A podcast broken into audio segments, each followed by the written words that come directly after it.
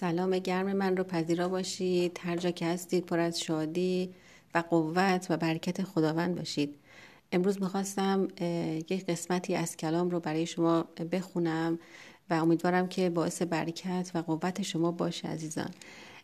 در اشعیا باب چهل کلام خدا داره قومش رو تسلی میده داره قومی که پر از سختی هست پر از فشار هست و پر از نگرانی هست رو داره تسلی میده و بهش میگه که تو قومی هستی که باید تسلی پیدا کنی. تو کسی هستی که باید آرامش من و آسایش من تو رو در بر بگیره و من می‌خوام امروز تو رو تسلی بدم با کلامم.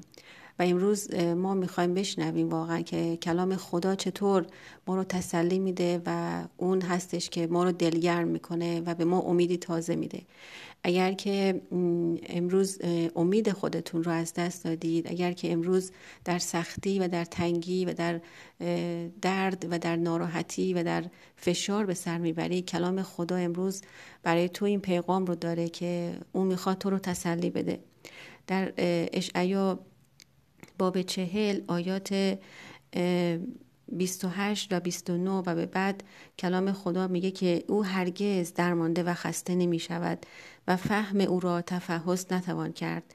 ضعیفان را قوت می بخشد و ناتوانان را نیروی بیشتر عطا می کند حتی جوانان نیز خسته و درمانده می شوند و جوان مردان از پا می افتند. اما آنان که برای خداوند انتظار می کشند نیروی تازه خواهند یافت. و با بالهایی همچون عقاب اوج خواهند گرفت. خواهند دوید و خسته نخواهند شد. خواهند خرامید و درمانده نخواهند گردید. امروز پیغام خداوند برای تو.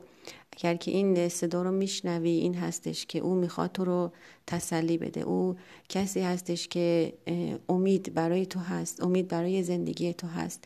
و او می‌خواد که اگر خسته هستی اگر درمانده هستی اگر تلاش کردی از پا افتادی اگر که ناتوان شدی اگر در بستر بیماری به سر می‌بری او هستش که میاد و تو رو تسلی میده و به تو آرامی میبخشه.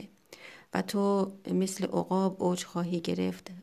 میدوی ولی خسته نمیشی و میخرامی و درمانده و خسته نمی‌شوی. امروز می‌خوام که وعده خداوند رو که هر روز برای ما هست رو دریافت کنی و هر جا که هستی و این صدا رو میشنوی خداوند به تو تسلی بده و به تو امید تازه عطا کنه. در دستان امن خداوند باشید پر از شادی برکت و قوت باشید.